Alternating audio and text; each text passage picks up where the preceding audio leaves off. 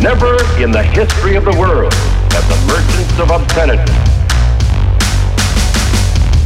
had available to them the modern facilities for disseminating this filth.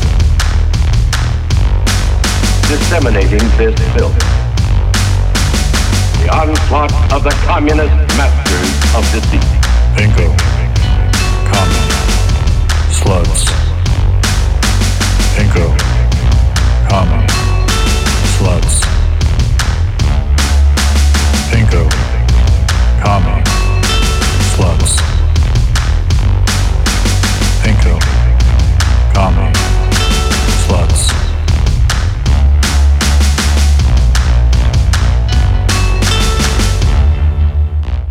Hello, Steve's here. Hello. Oh, boy. How's it going? Yeah. Pretty good. Oh, Marlo's here. Let me know how sound is because USB mic. Whoa, it's booming. Oh, hell yeah. You're gonna boom.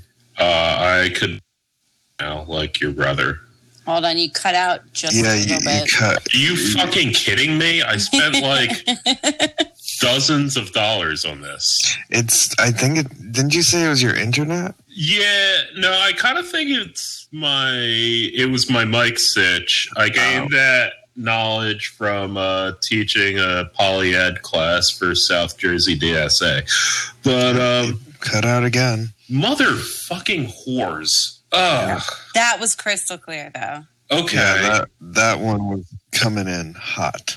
Episode title, baby. That one was coming in hot.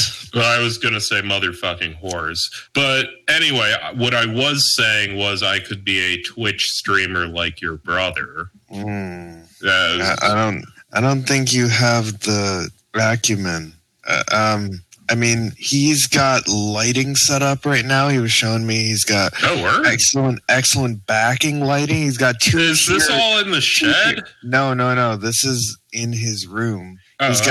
He's got a tiered lighting system where he was going with the big overhead light, but then he reimagined it. So he's got lighting hitting him and lighting behind him. Shout out to Richie. My lighting game is trash in my room. Every time I'm on a Zoom meeting, I am just backlit in this shadowy figure. It actually kind of adds to my mystique. I'm like Dr. Claw from like Gadget, yo. You are like, do you pet your parents' dog there? Yeah, no, the little puppy, he fucking loves me. We are like two peas in a pod. I've kind of like switched varying personas with him. So I started out doing this kind of like Starsky and Hutch thing where it's like we're in some like, 70s, 80s buddy cop comedy together. But now I've like kind of evolved to just talking to him like I'm some Victorian era safari enthusiast. Or I'm like, good Jove, old bean. That kind of shit. I gotcha. So this is officially an anti-Catholic podcast? Oh, yeah, no, absolutely. And that is both Trump's nominee that I will not remember the name of, and also Joe Biden, the papist. The nominee, I don't know her name, but it's ACB. Yeah. They think they're so fucking cute. Yeah, no. People. Thing. I think they're clever. Well, I, for one, think it's bad. I've no other thoughts about it. Yeah, no. Bill the Butcher was right. Go no nothings. 2020, baby. Bill the Butcher was right. So what's the weird cult that she's in? Was it ABC or ACB? That's her initials, yo. Yeah. Yeah, no. I know. What's the weird cult that call their women, they cosplay as maidens or? I don't know. They role play as maidens. I mean, I just always assumed she was Catholic, but yeah, I mean, sure. She is definitely Catholic. It's like the people's, I don't know. I don't know any Catholic clubs that let women in them, so I have no idea. I neither do. Isn't there, I mean, there's some kind of thing with Catholics in law, I feel like. But I yes. Are you just confusing the Federalist Society? No, I'm talking about the weird cult that she's in. Opus Dei? Do they allow women? No, it's... the point is Catholicism is a cult. And that's what we should be talking about. The People of Praise. Okay, sounds lame. It is a group that call women handmaids. Okay. Before The Handmaid's Tale. Okay, she's a member of People of Praise, a charismatic covenant community. Oh, charismatic. Those are the worst. South Bend, Indiana, that has been criticized by former members for being a religious cult. Though most of its members are Catholic, its practices, including speaking in tongues and faith healing, draw more from fundamentalist and evangelical Christianity. Yeah, Presbyterian is the charismatic movement. Yeah, charismatic movement. Like, honestly, this is actually an argument for papal supremacy. If this was the 1600s, the charismatic movement would have had their nails ripped out with pliers by now. And we wouldn't have to deal with this nonsense. Say what you will about theocracy, but it stops bullshit. One of its most notable features is the submissive role played by women, some of whom were called handmaids, at least until The Handmaid's Tale aired in 2017. At that point, this group started referring to them as women leaders. So they were still referencing the book. Like, they were not independently referencing the story of Hagar. They were referring jokingly to the book, and then everyone else got the joke, so they stopped making the joke. Either that or handmade is a traditional term that they thought sounded cool and old-timey. No, it's a specific reference to the story of Hagar that was made into a thing by the novel The Handmaid's Tale. Handmaid's Tale, whatever, you know. It's all the same. Like, it's clearly a reference to the Hagar story, though, right? Like, People of Praise emerged in 1971 after the Second Vatican Council efforts initiated by Pope John the 23rd to bring the Church into the 20th century. The council, which took place from 1962 until 1965, led to a loosening of the rules. Latin Mass became optional. Nuns could toss the habit, and the Vatican encouraged Catholics to engage with other faiths. Encouraged by Vatican II, the founder of the People of Praise embraced the idea of creating a new faith community that drew on practices more common in Protestant evangelical churches. Yeah. But after a few years, the group's focus evolved in much the same way as those of other American evangelical churches, and leaders grew to emphasize the community as a bulwark against sin and social upheaval in the rest of the country. This is from Mother Jones, which is saying it's not anti-Catholic to ask Amy Coney Barrett about her religious group, People of Praise. I just want to point out... Well, that's not mainstream Catholicism by any means either. But unfortunately, because it is this sort of hybrid of the most exciting parts of Protestant evangelism in the United States, I don't think it'll work against her.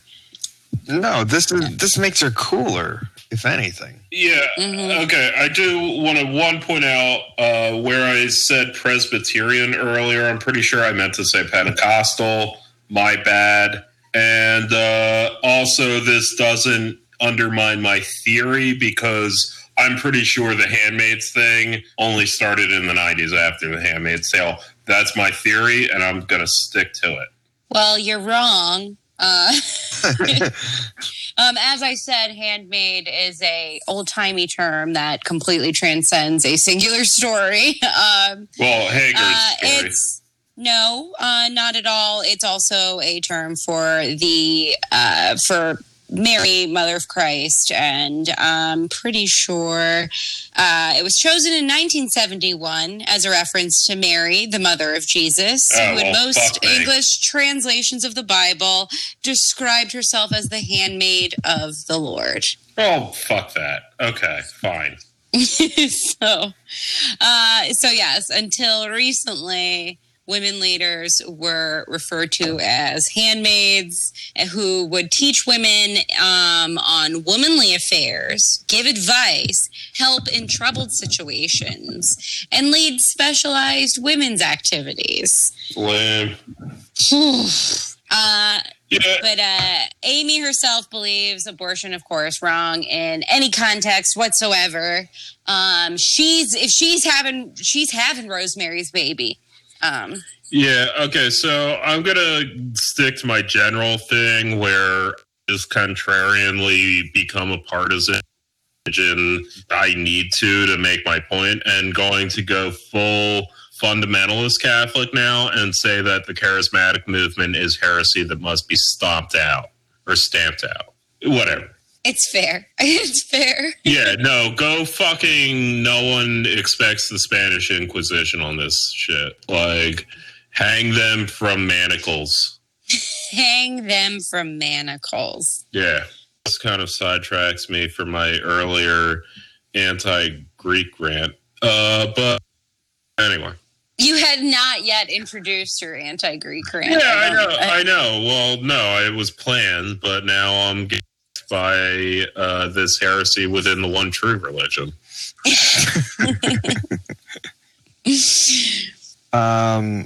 According to Raymer, who's wrote a book about this, People of Praise teaching also provided some pretty sexist counseling for its male leaders on how to deal with women, according to a teaching that has been circulated among the community heads. Women are by nature manipulative. This is one of the effects of original sin on them. The wise husband will factor this into his relationship with his wife, recognizing that much of what she does is insincere. To deal with this, the husband should distrust her motives and instead draw closer to his head and the men in his men's group. Women were discouraged from having independent ideas. At a woman's retreat, one handmaid taught that one manifestation of the sin of pride is the failure to submit one's thought and opinion to the heads of the community for correction. So you got to tell on yourself. This really tracks with my experience in like hardcore Protestantism. I don't know about Catholicism so much, but I know that like being a subservient wife is pretty big, pretty heavy-handed. Yeah, and to some degree or another, it's like universal in like a lot of religions, just kind of is. But yeah, I don't know. I fucking hate the charismatics. Just give up the coolest shit about being Catholic to be like weirdos in the Protestant religion. And also, yeah, they're like, give us some of them snakes. Yeah, and to be clear, Protestantism either, but Pentecostals, like Jerry Falwell hated the Pentecostals. Like, they're fucking weirdos who kind of like are just like, oh, well, the Bible really means whatever the fuck God whispers to me through the Holy Spirit at any given point in time. And they start talking gibberish and make everyone look bad. Like, everyone hates the Pentecostals, and charismatics are Catholics who look at that and go, oh, I want that. And usually it's limited to Brazilian fascists. And so it's fine because I don't have to think about it. But when it comes to order, we got problems. Now, I'm curious if this Amy lady, I'm going to just call her this Amy lady. from now on. What's her last name? What's her ethnicity? It's nothing cool. What's her name? Amy Coney Barrett. What the fuck even is that? Let's. What is she, Austrian? Fuck that. Let's eugenics her. What is she? Yeah, no, like what kind of white is she? Like, all right. She was born in Louisiana. Oh no. Okay. New Orleans. No. Oh no. Is she Cajun? Don't let her be Cajun. I love those fucking lovable dumbasses. She's the eldest of 7 children. Okay. All right, well, let's just get that. Her mom was a French teacher. Blah, blah, could be Cajun. She adopted 2 Haitian kids. Okay. I don't see anything about her ethnicity, so we can rag on her. How dare they? I'm so mad. Yeah, no. What does the card she's required to carry around as a... Her... Okay, so her... born name was Amy Vivian Coney, so it's some kind of French. Her mom was a French teacher. Is she Cajun? I don't know now. How dare they scrub her Wikipedia page? Yeah. Oh yeah, no, she's actually Cajun. Wow, that's interesting. No. Yeah. Which makes sense with the Catholicism. Yeah, no, it does. Yeah. Does she have a Cajun? As kind, no, I'm sure she. You are not allowed to graduate from law school with a Cajun accent. They don't, mon ami. They don't allow that. No, the Cajuns don't talk like that. They talk like Foghorn Leghorn. My dad's. No, they talk like Gambit from the X-Men. Yeah, like Foghorn Leghorn. No, my dad's ex-boss was Cajun. He fucking fucking talked like Foghorn Leghorn, has a house on the bayou. I don't know. Okay, so this one article I got from USA Today says she and her husband have a, quote, penchant for Cajun cooking. I don't know. She's Louisiana Catholic, so I'm going to go Cajun. She has 7 children, with 2 of them being from Haiti. Mm. That's a lot of children. That is a lot of children. I wonder how many she wanted to kill, though. She was like, "This is my chance. This is my chance." Nope. No, because that's what it implies. Her morality there, that it's always immoral. It implies that she was like, "Oh God. I wish I gotta have another one again." Yeah, she wanted to get rid of at least one of them, and she was. Yeah, and now she's regretting. Like now she's mad at one of them, and she regrets not getting rid of it. Mm-hmm. Well, not if this works. Not if she gets to be Queen Court Lady. I need to get an absolutely 1920s eugenics report of this woman. I need to know too. Okay, her eyes are sort of green, so you know what that means. Illyrian genes. She's Albanian, I bet. Everybody's secretly Albanian. I need to get a fucking call. I need to read those lumps. You need to read those lumps. Oh man. Oh boy. Anyway, so Trump said he got 2 Nobel Prizes in a week. Good for him. And the media just didn't cover it. Yeah, they wouldn't. That's like a huge oversight. He's like the most peaceful president we've had. Yeah, for sure. Peace-loving. Really stopping more wars than he's starting, which is just new for this country. Mm-hmm. Yeah, I mean, honestly, if we had an even dumbass president, Juan Guaido might be the president of Venezuela, so we should give him that. We should. Well, yeah, we'll give him that.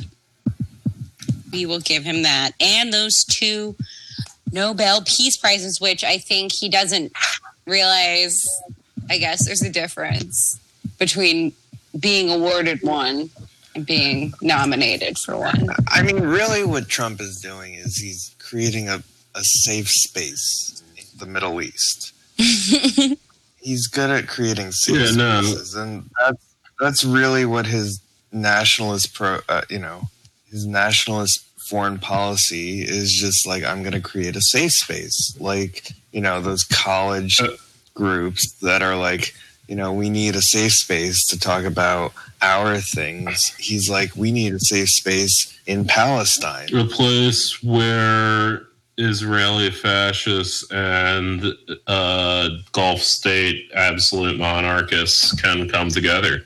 Exactly. I mean, just they can just trade all the warheads they want. Yeah. All them warheads. He's really just the least conflict-prone president. What do you think? Do you think he would go to war after he got elected? Like, after he got the peace?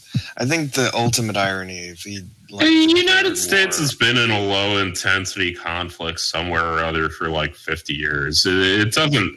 No, I'm saying that as a joke, he would declare war on a country the day he accepts, like, the Nobel Peace Prize. Well, not to be, like, terribly West Wing, but we haven't declared a war since World War II.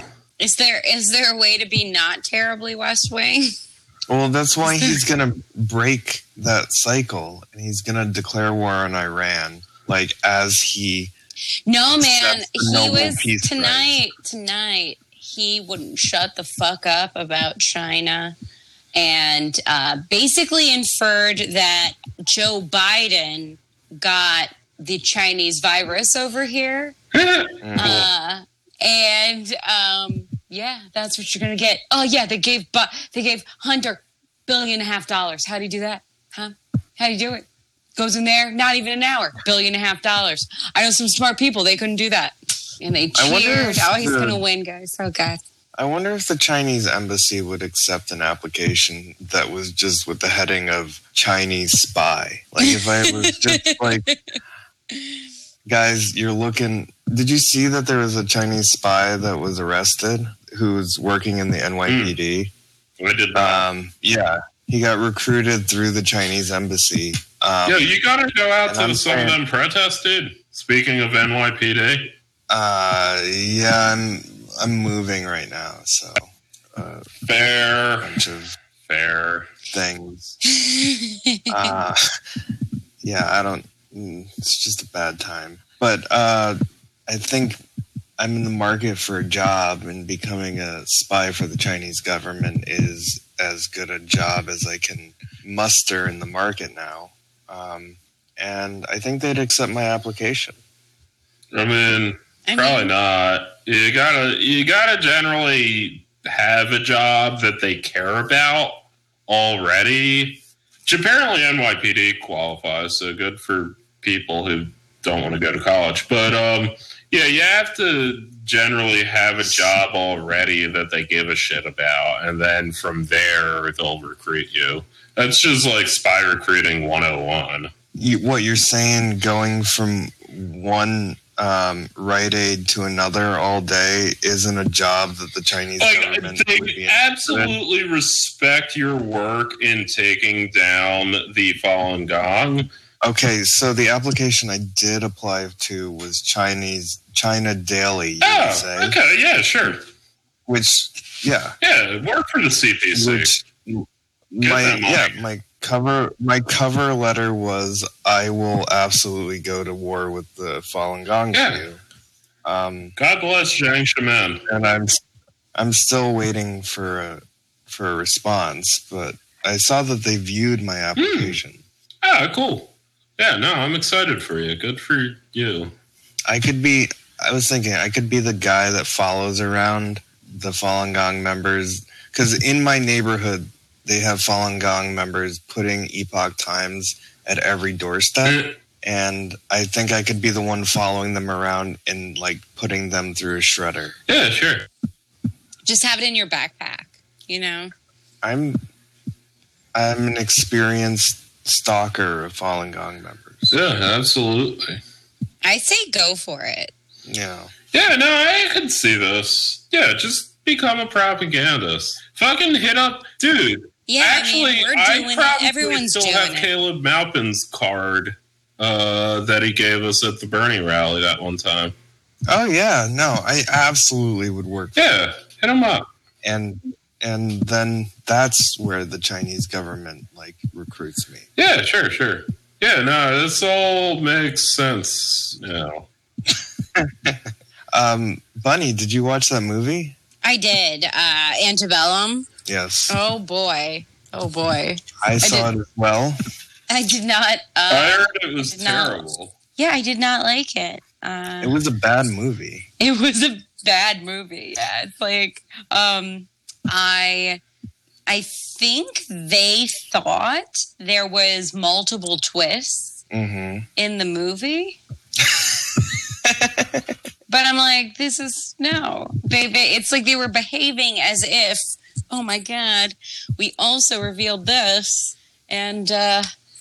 Anyway, okay. Can you give us full like spoilers? Yeah, full spoilers. Can you give us like an outline? Yeah. I think my friend who posted about it put it best. It was essentially The Village with slaves. But it opens into this like plantation era world, and you know you're seeing lots of slaves and slave owners and abuse and fucking hoop skirts and etc. Also, they were burning the cotton that they were picking. Yeah, it's a nice detail, I guess. Anyway, so. You get the impression that some escape attempt has happened and has failed because you've seen these people be captured and some of them killed. Janelle Monáe gets branded. Yes, so you're with this for like quite a while, but not. I felt like the pacing of the whole overall movie was really weird. So like it felt like it was just like the first third of this movie. You're just seeing this, you know, she's getting branded, she's getting beaten, they're hurting other people, etc. And then does a flashback. Then there's but here's the thing. I don't think they want us to know it's a flashback. I think they think we buy that. So it introduces us into this modern scene where we see Janelle Monáe's character in the modern world, and she's woken up from a bad dream, right? So they're implying that she was just dreaming this world, I guess. Like it was a Janelle Monáe mind palace. Yes. So then, you know, she's like an academic activist, and she's making all the racists so mad. And on Fox News, yes, and and then there's just like another third of the movie. Yeah, it's broken up very consciously in acts. Like the first act is completely on the plantation. The second act is completely in modern world. But yes, yeah. The friends she has, very weird. Yeah. Yeah, they, you know, I love when men write female friendships. The worst dialogue. Just the worst. We're always fucking singing and like fucking sassy, and we're so we're intrusive, and it's like yes, there is a sort of throwaway scene where one of her friends tells a man that he has approached her incorrectly. Yeah, that's my favorite too. Can't you see we're drinking champagne here? We're champagne ladies. And you gave us a rum or whatever it was. What drink was it? It was like a vodka cran. Vodka cranberry. That just seems unappreciative. And that's what she said. That's what she said. She's like, but you can take my number. No, the thing that seems unappreciative was Oh, it's her not appreciating the free, cheap drink she didn't ask for. Yeah. I mean, whatever. You're not gonna fuck him. Like, to just say that, that's fine. Well, you weren't listening. She is gonna fuck him. That's the whole thing. Well, then that just seems all okay. Then, I'm going with that seems unappreciative. Then. Like, you're gonna fuck him anyway. You just don't like his free booze is free booze. Fuck you. Oh, I'm gonna disagree. She's right in this context. Absolutely, they were indicating this was a fancy place because they were being racist at it. They were. Also, the racism in the movie is really interesting because nobody uses the N-word. Oh, yeah, cool. But anyway, so other twist is she gets kidnapped and they bring her to the plantation place, which I felt like I already knew, so I didn't, but they played it like, look at this other twist we did. And that's where it gets confusing, because then the rest of the movie, or like the first half of the third act, pretends like the second act never happened. And all of the slaves on the plantation are all speaking like it's 1863 when we know that it's still modern times. Like the guy on the plantation that calls the Confederate soldier a cracker. I'm like, this is supposed to be now taking place in 2020. Why are you speaking like it's 1864? Whatever. But not really. Like, it was just so weird. And it really felt like it was like two dudes who were like, let's write a movie that is like a fan service movie, but a fan service movie like for woke people. Yeah, yes. I mean, what you've been describing sounds like they want me to think this is a Jordan Peele movie. Yes. It was like Get Out meets The Village. Yeah. Both of which is superior films. Superior films. And I know people don't like The Village. I like The Village. But is there any way you could think that they could have made it better? If it was more like The Village, right. Better. If they would have waited to have a reveal, like, and not done a flashback, if they would have waited for a cell phone to ring on the plantation till later on and have it be a reveal. Mm-hmm. Like they did in the movie, but by that point you already knew. Or like, I don't know, maybe it would have been more interesting to imply like you think that this slave person is having premonition dreams of a future person, like that those are her. I don't know, something else entirely would have been more interesting. I have this idea, which is that the Civil War ends, but except for on this plantation, and they keep the plantation going in secret till 2020. And nobody leaves the plantation, so the slave. That would have been a better premise. Yeah. Well, I'm saying instead of this premise. No, did that literally happen? And we didn't spoil the final twist. And yes, the origins of Juneteenth are indeed that there were places that they just kept doing slavery until someone else came in and told them, "Hey, it's over." Well, I'm saying Janelle Monáe then becomes the person who finds it, goes in and tries to emancipate the slaves, but they refuse to go because they don't know any other world. I don't know about that one. Well, okay, so what was the plantation then? Yeah, the plantation is an amusement park. It's a Civil War reenactment amusement park where they're hiding an entire plantation worth of kidnapped black people that they've imprisoned, that I guess the children of privilege get to come and like play cosplay with. Mm-hmm.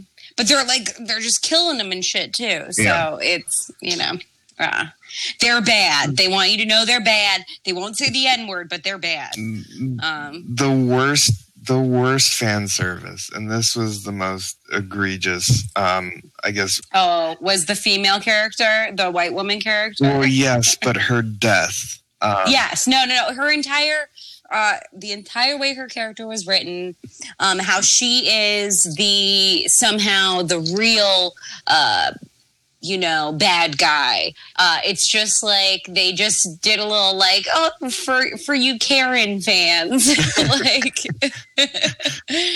like let's have this white woman be like a terrible white woman with thin lips, and she wants to. And she says the most racist things in the initial Zoom call to really beat it over into your head that she's a secret racist. Yeah, it's she calls her articulate. Yeah. She it's like we could have done this with the Mad Libs. She compliments the color of her lipstick. And how how it matches her skin or some skin color. Her skin tone. It goes with her skin tone. My God. And yeah.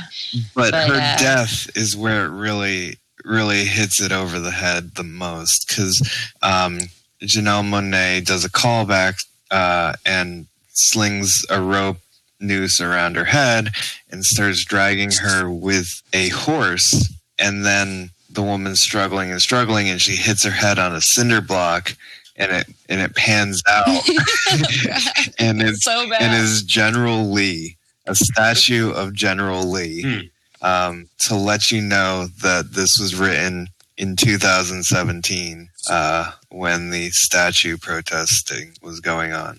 I mean it's woke torture porn.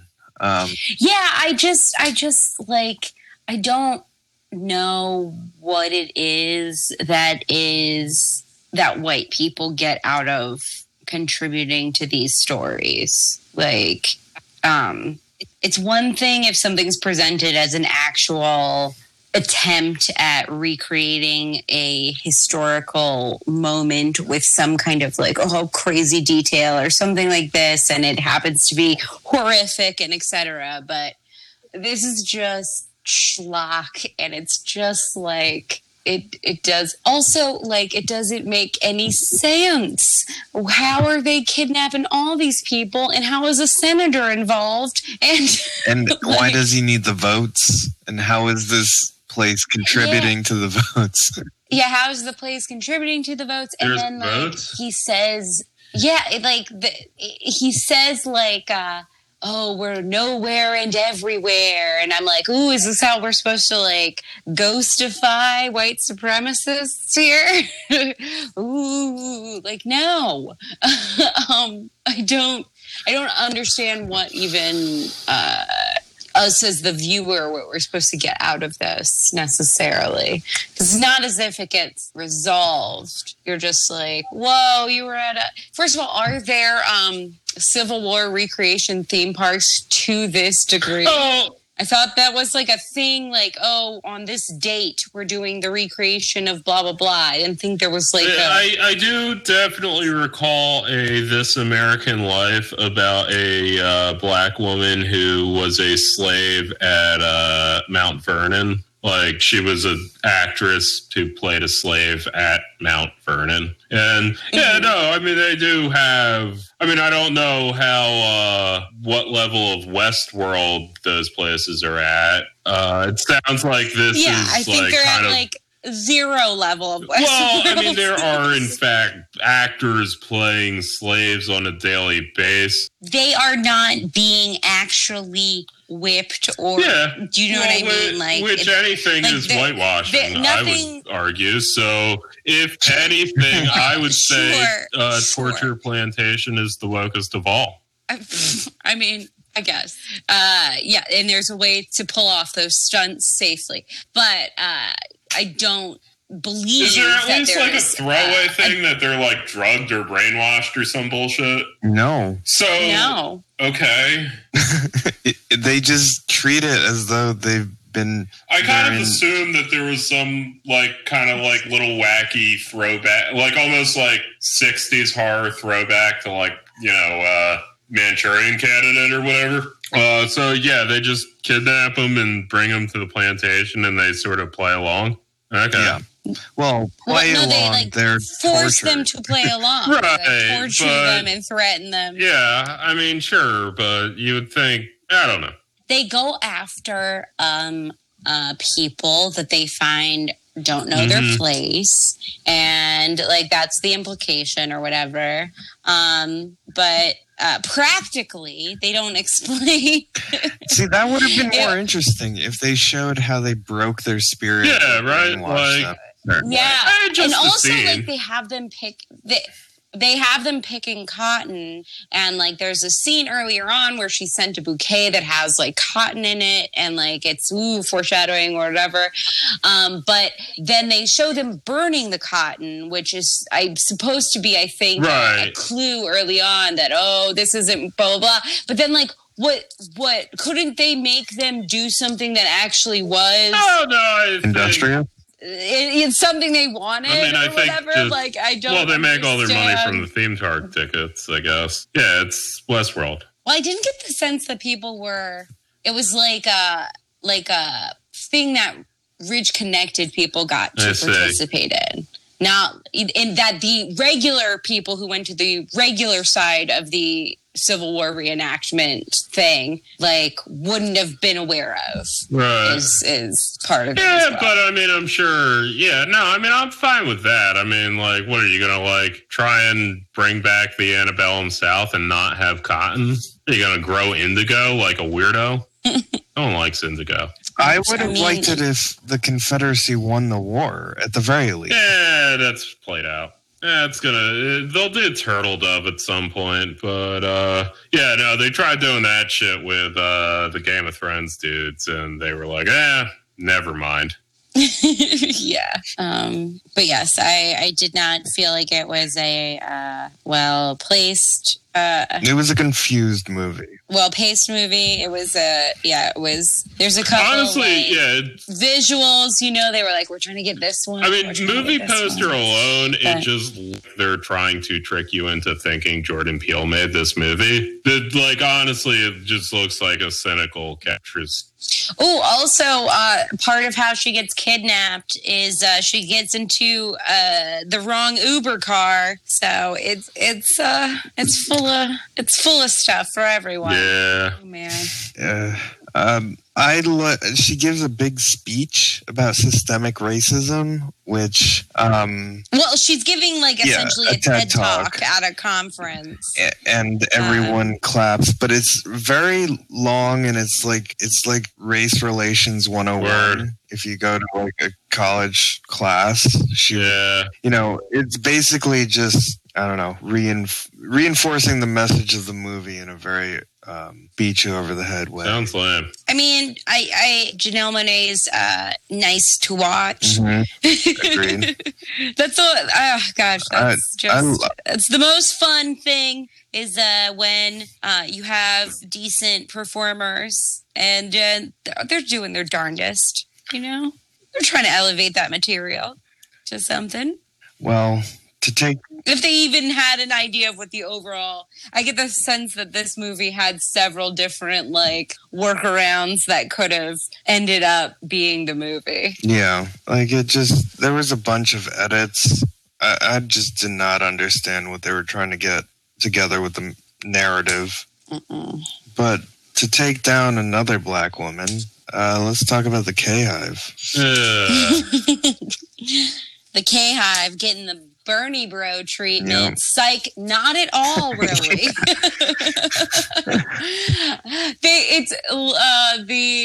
There was an expose about the K-Hive, and I'm exaggerating by calling it an expose, but it mentioned that some of Kamala Harris's most ardent fans are somewhat toxic on the old internet. It also seem to do a lot of work trying to make it not anyone's fault. Mm-hmm.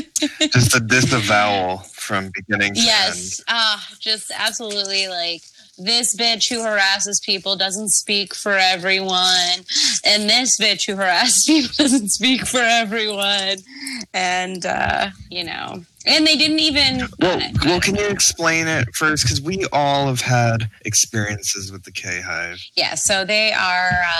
They're not literally everybody who kind of likes Kamala Harris. The people who actually want her to win. Kind of, I don't like the thing about this is, yeah, if you're not willing to try and prod your political enemies to suicide, I don't think you actually stand for anything. So yeah, whatever. I mean, the problem is what they stand for is lame and shitty. But yeah, they're passionate. Good for them. They're, you know, passionate over something stupid.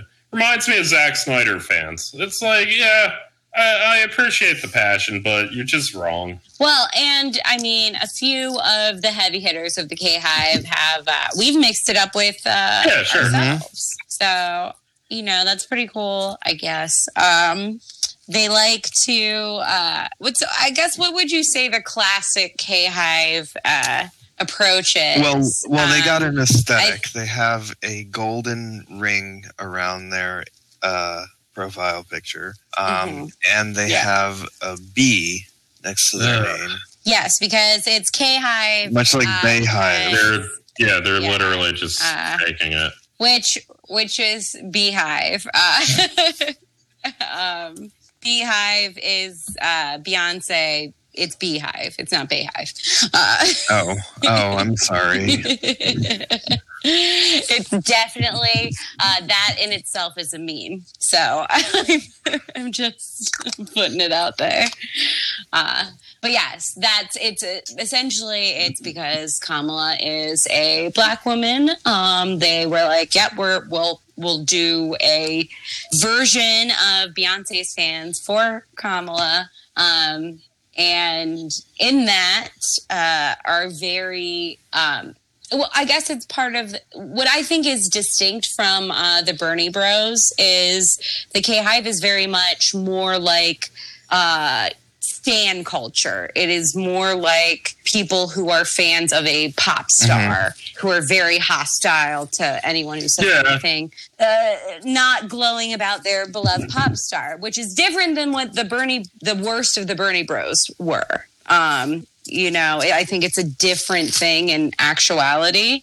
Like, I'm saying the worst example of somebody that could be called a Bernie Bro is an entirely different kind of vibe to me. Like, the K-Hive is very much like people who think they're too smart to be fans of Ariana Grande. Yeah. So, like, this is how they'll do that same thing. Well, it does complete the circle of, or the progression of liberalism going into complete, like, politics into celebrity culture. Well, wait a second. The aestheticization of politics is like the blending of celebrity and political actor has really hit its stride with Obama, and now accelerating towards with the Trump era with Kamala. Though Biden is not really getting that treatment because you can't really argue he's a celebrity. Or has charisma or any appeal whatsoever. Well, neither does Kamala, which is the interesting part about the disconnect between the group and the person celebrating. And the person, whenever I see her, I just wish for her to get a better acting person or whatever person she has in that capacity that encourages these mannerisms, these things she does when she's publicly speaking. Because it's like I get what she's going for, but it doesn't. Like Hillary, like fucking hot sauce in my bag shit. Well, I mean, it's also like not being aware enough to know what could even actually be cool about you. So, like, Hillary hot sauce in her bag, like, it's actually like, oh, Hillary, at other times, it had been mentioned she likes hot sauce and carries hot sauce with her or whatever. But then someone told Hillary That's especially cute. Right. And then her focus on it, or her like presentation of it, is just like ugh, cringe, you know. And I think it's a little bit similar with Kamala. I think she again got herself in trouble when being asked about like favorite neighbors repeatedly. So it's just like you'd think like she'd have. Like, it's the most normal rapper alive. You can just be in your 50s and say, oh, yeah, I like Jay-Z.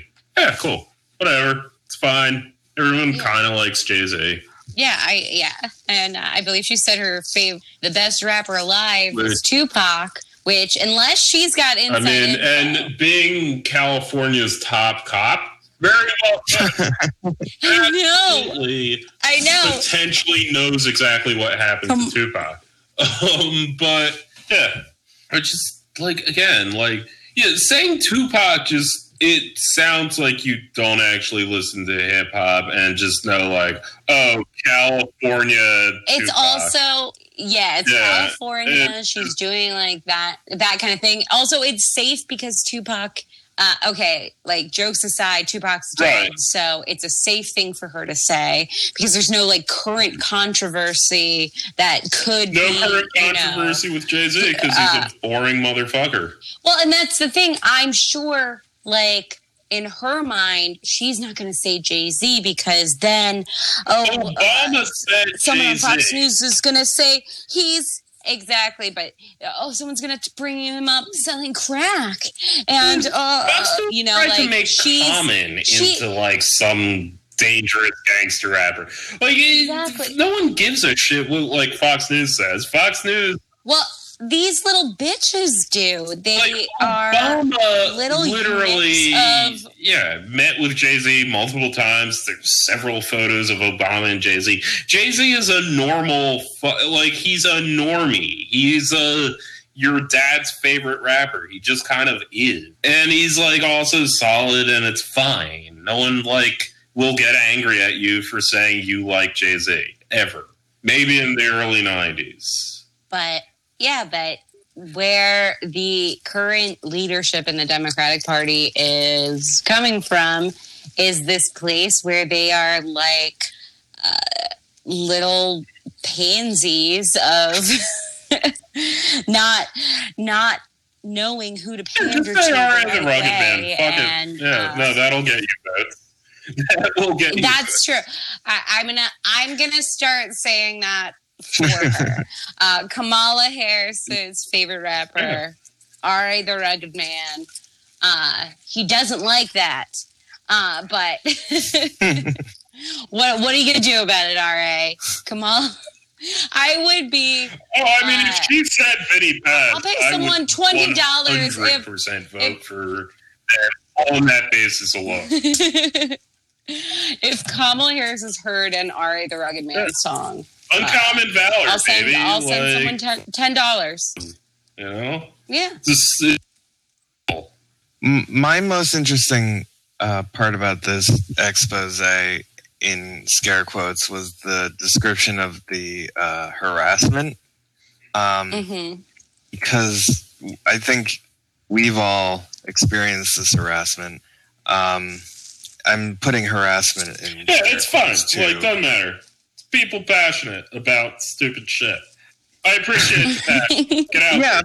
Yeah, but it's also like the conclusions that they come to as a result of that passion, I think, reveals some things about how they feel about race, sex, and other people, which is fun to muse about. Bunny, have you been harassed in any way by a K-Hive member? Well, I think there's a good time to point out that in our experience, at least, the K-Hive has been predominantly white women who will use a avatar that obfuscates the fact that they are a white woman. Not full on like an avatar of a black woman, a horse. But Close enough. Yeah. So yeah, we've got horse girls out here. We've got just all kinds of everyone who had a bunch of real like Hillary, like untranscended feelings who like got into Kamala. It's just like these women. And they've discovered that one of their favorite arguments for on Hillary's behalf was that everyone who didn't want to vote for Hillary was a horrific sexist, self-hating woman. And now with Kamala, they realized they could do that and imply that anybody who doesn't like Kamala is a racist as well, including Black women. And that's been really fun to observe, is seeing some of these K-Hive people whom I know to be white go after Black women for, you know, often mild criticisms of Kamala.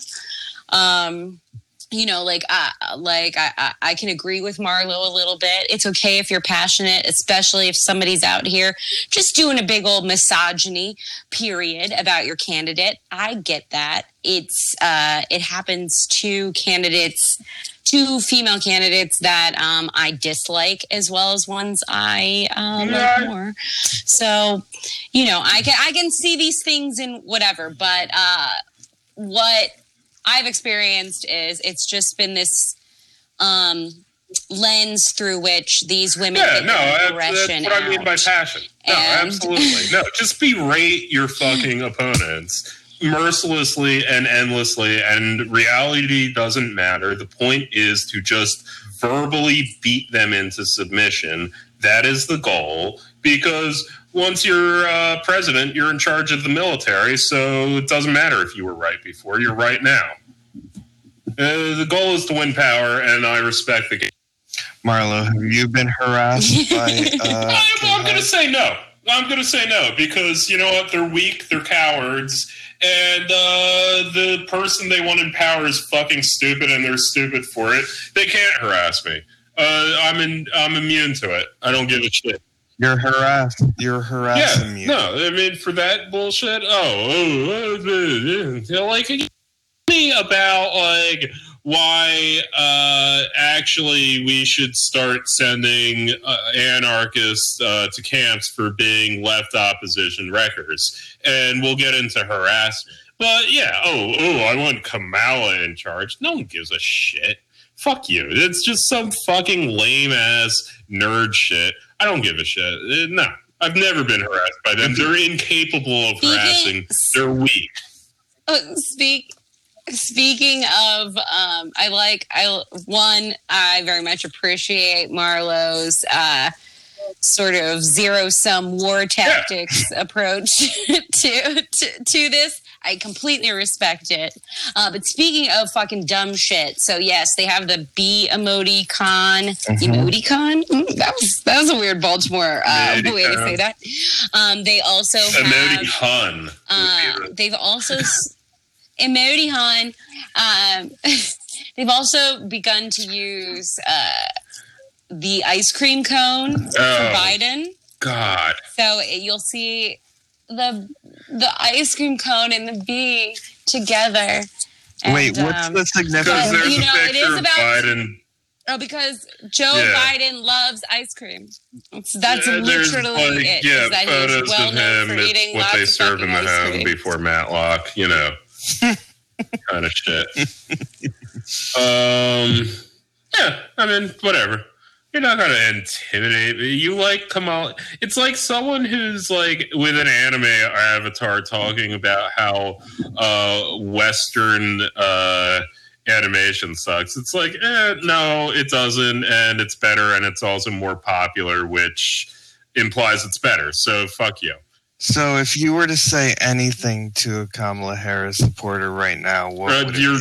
The things you like are stupid, and you should like different things, and you're stupid.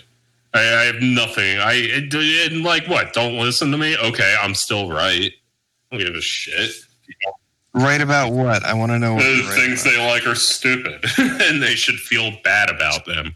The things that you value and bring you joy are meaningless, and your entire world is pointless, and all your goals in life are stupid, and you've accomplished nothing, and fuck off. I don't care. But what about it is stupid? Just, I've said it. I don't need to justify myself to these people. Like, who do you think? Look, these are the women who think that their kids are the most attractive to pedophiles, but they're not in QAnon. Okay, that's an interesting way of describing a person. The same vibe, same. Yeah. Well, no, it's a phenomena. These people, they say that they're against abuse of children in general or whatever, but really it comes from this place where they think their specific child is the most desirable. I will say, I'm glad I'm not a woman, so I don't need to inherently understand what you're saying or deal with people like this, because I have no idea what you're talking about, and it sounds like a fucking nightmare.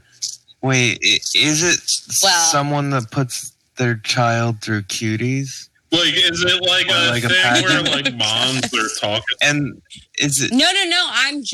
I'm saying there's a fixation that happens with a lot of new moms or women who make their children the central focus of their lives, where their activism or advocacy about pedophiles or blah, blah, blah, blah is actually this weird thing where they think they are vulnerable to believe total weird bullshit, because they in their heart of hearts think that somebody would get on the internet, see a random photo of their child and stalk them down and steal their specific child, because their child is so, gotta get, the bad guys want them. There's this thing that happens, and, you'll see, especially white women, and they'll share all kinds of weird white slavery type implicating memes. My favorite is one that said, if you tag yourself in a photo at your child's school, that traffickers would find the geolocation and come to your child's school and pick up your child before you got there, and they would be on their way to a plane to the Middle East before you would have even gotten to the school pickup line. And the idea that someone would come to a regular place in the Midwest to get this blonde kid specifically is just what is keeping a lot of Midwestern moms fired up and alive. Oh, yeah, I mean, that's the general white slavery mindset is, you do realize people are sex trafficked into America. That's kind of the whole idea of it, is you take people from where there's not money to spend on sex slaves to places where there is money to spend on sex slaves. And controversial opinion, one that I share with Nick Mullen. I think Obama should have done white slavery. Oh, yeah, sure. For 6 months to a year. Yeah, I mean, probably would have solved some problems, I guess. I don't know. But that, what you said, Bunny, reminds me of the Always Sunny in Philadelphia episode when Charlie gets molested and he goes to confront his gym teacher, and Mac had the same gym teacher, and so Mac is jealous that he wasn't as the young child that was molested, and he's and he shows up in his gym shorts. And we should start a podcast where we just kind of describe plots of Always Sunny episodes we remember, but not... like an Always Sunny podcast where we recap episodes. Should we just spitball off of memory? Oh, I got it. Yeah, no, it'll be there's a play I really love. Oh, yeah, I know that. Mr. Burns, an electric play, and essentially the plot is It's a post-apocalyptic world, and the first act is people just in this newly post-apocalyptic world trying to remember the plot of Simpsons episodes. But yeah, that's the Always Sunny episode that reminds me of the moms that are like competing. They're competing. I mean, they're competing for the affections of the pedophiles. It seems like. I mean, there's also a version, I think, of just women who are really into consuming a lot of true crime stuff, who start seeing the probability of being randomly assaulted or kidnapped and raped in a like very dramatic way. It starts to become like it's around the corner everywhere. But also they think that they themselves are an especially attractive. Not that I'm saying that like nobody should be worried about who predators are ranking you, like how you're being ranked by predators. But there is this weird, like almost like they want to, like they think it's cool or something, subconsciously, of course. But where, you know, I've talked to somebody who's really, you know, I'm into true crime only if it's got like a weird or supernatural possibility tied with it, but just plain crime, murder, not as much.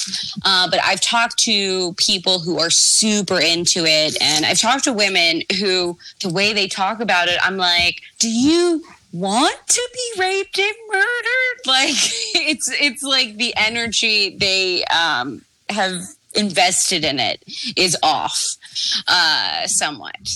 Not in a, I don't know. I'm not imply this is like a serious thing. I just think it's an interesting ego thing. So I don't know too much about the true crime world, like the community around true crime.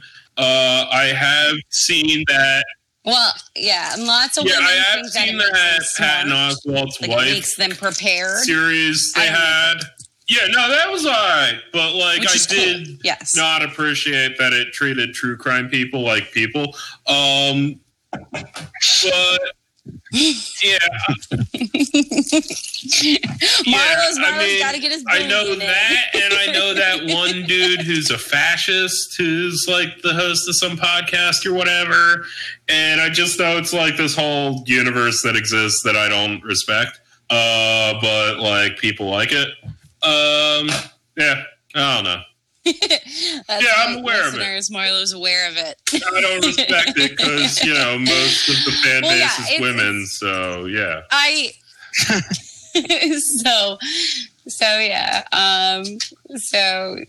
Chicks rule is whatever. Well, Clueless is one of my favorite movies. That makes me a feminist, and we don't need to delve into it more than that. But yeah, I just I certainly think that there is an element of that. And I certainly think actually it sort of is a dimension of the K-Hive specifically, because even more particularly than Hillary before her, Kamala definitely has a fear-based, like, somebody's going to get you, I'm tough on crime narrative. It's true. And so she's the right person for the kind of woman who is like, Black Lives Matter, but also I'm scared of being randomly raped and murdered, and they're out there and they're everywhere. So, you know, As Kamala said, that's why she's got 3 padlocks on her back door of her estate there. Because where does she live? Out there, which is. I'm sure she's tangled with a bunch of. I'm sure she's tangled with a bunch of. Yeah, no, I'm just kidding. Like, does she live in L.A. or like I don't know? I don't know where Kamala Harris lives. Oakland, yeah, sure. But the nice part, I don't know, something like that. But I just know there was she gave a speech where she mentioned this, like specifically that you know, yeah, these people out here who say you need less prisons are so stupid. Because why do you think I've got? I have no idea. That sounds like overkill, and also like you carry three different keys around. That just, I think the people that say we don't need prisons are stupid. But because then where would we put the rich people? The rich people, we're gonna divvy them up as we established last week. We get to pick our faves and then keep some in our own. Bunker. You just okay. So you Indian school the kids. You nah. I'm getting rid of all those celebs kids. No, you send them to like school, like boarding schools, like that are just 3,000 miles away from wherever, and make them speak a different language. Doesn't even matter. Just completely destroy their connections to their parents. Communicate with them, and meanwhile you do a new caste system, like make all the rich people have a certain set of last names, and then just deny the rights to live in certain areas with that last name. Yeah, I know, right? Like apartheid. That's cool. I already have the last names. I've already got the last names. They're all going to be like D's nuts. Yeah, whatever. So it'll be like D's nuts. You can't just so long as you're not allowed to live in certain neighborhoods of cities. Do an internal passport system. Nuts. Like just go full Johannesburg 1972 on this shit. See, I think we should do that, but take a page out of like George Carlin's, where we take the squarer states and turn them into large re-education camps. So that'd be where the Indian schools are, and also Alaska is America's Siberia, and it's about time we start using it that way. Fair. Alaska is American Siberia. It's about time. Start using it that way, guys. Yeah, sure. Do you have anything kind of works? What kind of works? Just like, oh yeah, that your USB mic going in, not having a plan, just shooting from the hip, potting from the hip. Okay, that's right. I would like to emphasize that both Steve and I did. What am I gonna like fucking buy a movie? Like, I think you and your parents could have watched it together. No, that movie sounds terrible, and I'm glad I didn't watch it. You could have made fun of it. Like, everything you said, just, like, leave it. Oh, that was a good decision. I didn't watch that movie. Sounds terrible. If we want to do fucking Kirk Cameron Left Behind, I'll do Kirk Cameron Left Behind. Yeah. I mean, I had a movie that I was thinking... would work for all of us. Red Dawn. Oh yeah, okay, the original. Oh, that movie's gay as shit. I love it. Yeah, no, absolutely. Next week. Okay, teaser, baby. We're all watching Red Dawn this week. All right, that's right. Red Dawn. Yeah, the original one. Oh, I fucking that movie fucking rules. That movie history of socialism is awesome, and I love it. 100%. I'm down with that. All right. Cool. All right. We're online. We're not plugging anything. Yeah. Right, bye. Dear Mr. President, what's happening? I'm writing you because shit is still real fucked up in my neighborhood. Pretty much the same way right around the time when you got elected. Ain't nothing changed. All the promises you made before you got elected. Tell me what the fuck these niggas acting up in the hood.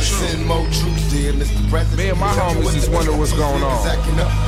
Holla. Why should I lie when I can traumatize? Niggas fell victim to my lyrics, now traumatized. Simply by spitting, I've been blessed, giving riches. Enemies suspicious, cause I'm seldom in the company of bitches. Plus the concepts I depict, so visual that you can kiss each and every trick of bitch. Inside the shit I kick. My heaviest verbs are moving mountain casualties and mass amounts. Buckets keep counting, fuck the friendships I ride alone. Destination death row, probably found a home. Plus all my homies wanna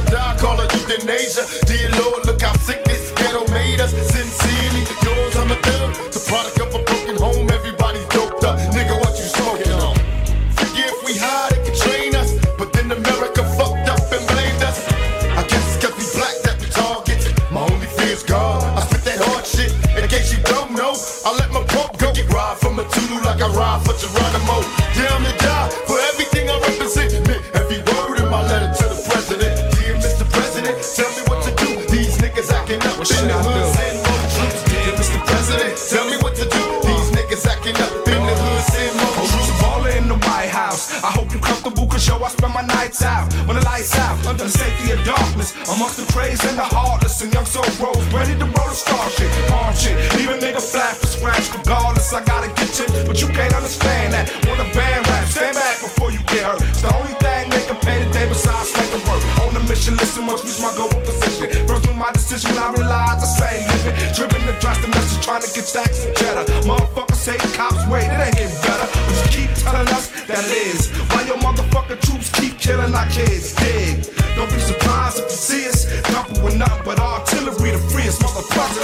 Damn, Mr. President, tell us what to do. These niggas sacking up in the hood, send more troops. Damn, Mr. President, tell me what to do. These niggas sacking up in the hood, send more troops. Trapped and angry with no hope and heart, bro. Fighting first my train brain until it's not so. It's hostile. Niggas lick shots to watch their glass glow. Cops and cops patrol us like we some animals. It ain't no peace, not a piece of peace on my street. Just people beefing and fiends, tweaking on their feet for weeks. Mr. President, it's evident nobody really cared for a struggle out the gutter. 22 with gray hair.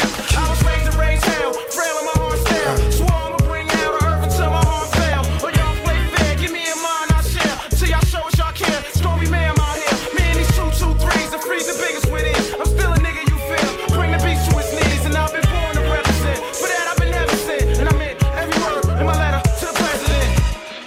Shit is still fucked up, y'all. And y'all wonder when it's gonna get better. It ain't gonna get better. Dear Mr. President, tell me what to do. These niggas acting up in the hood, send more troops. Dear Mr. President, tell me what to do. These niggas acting up.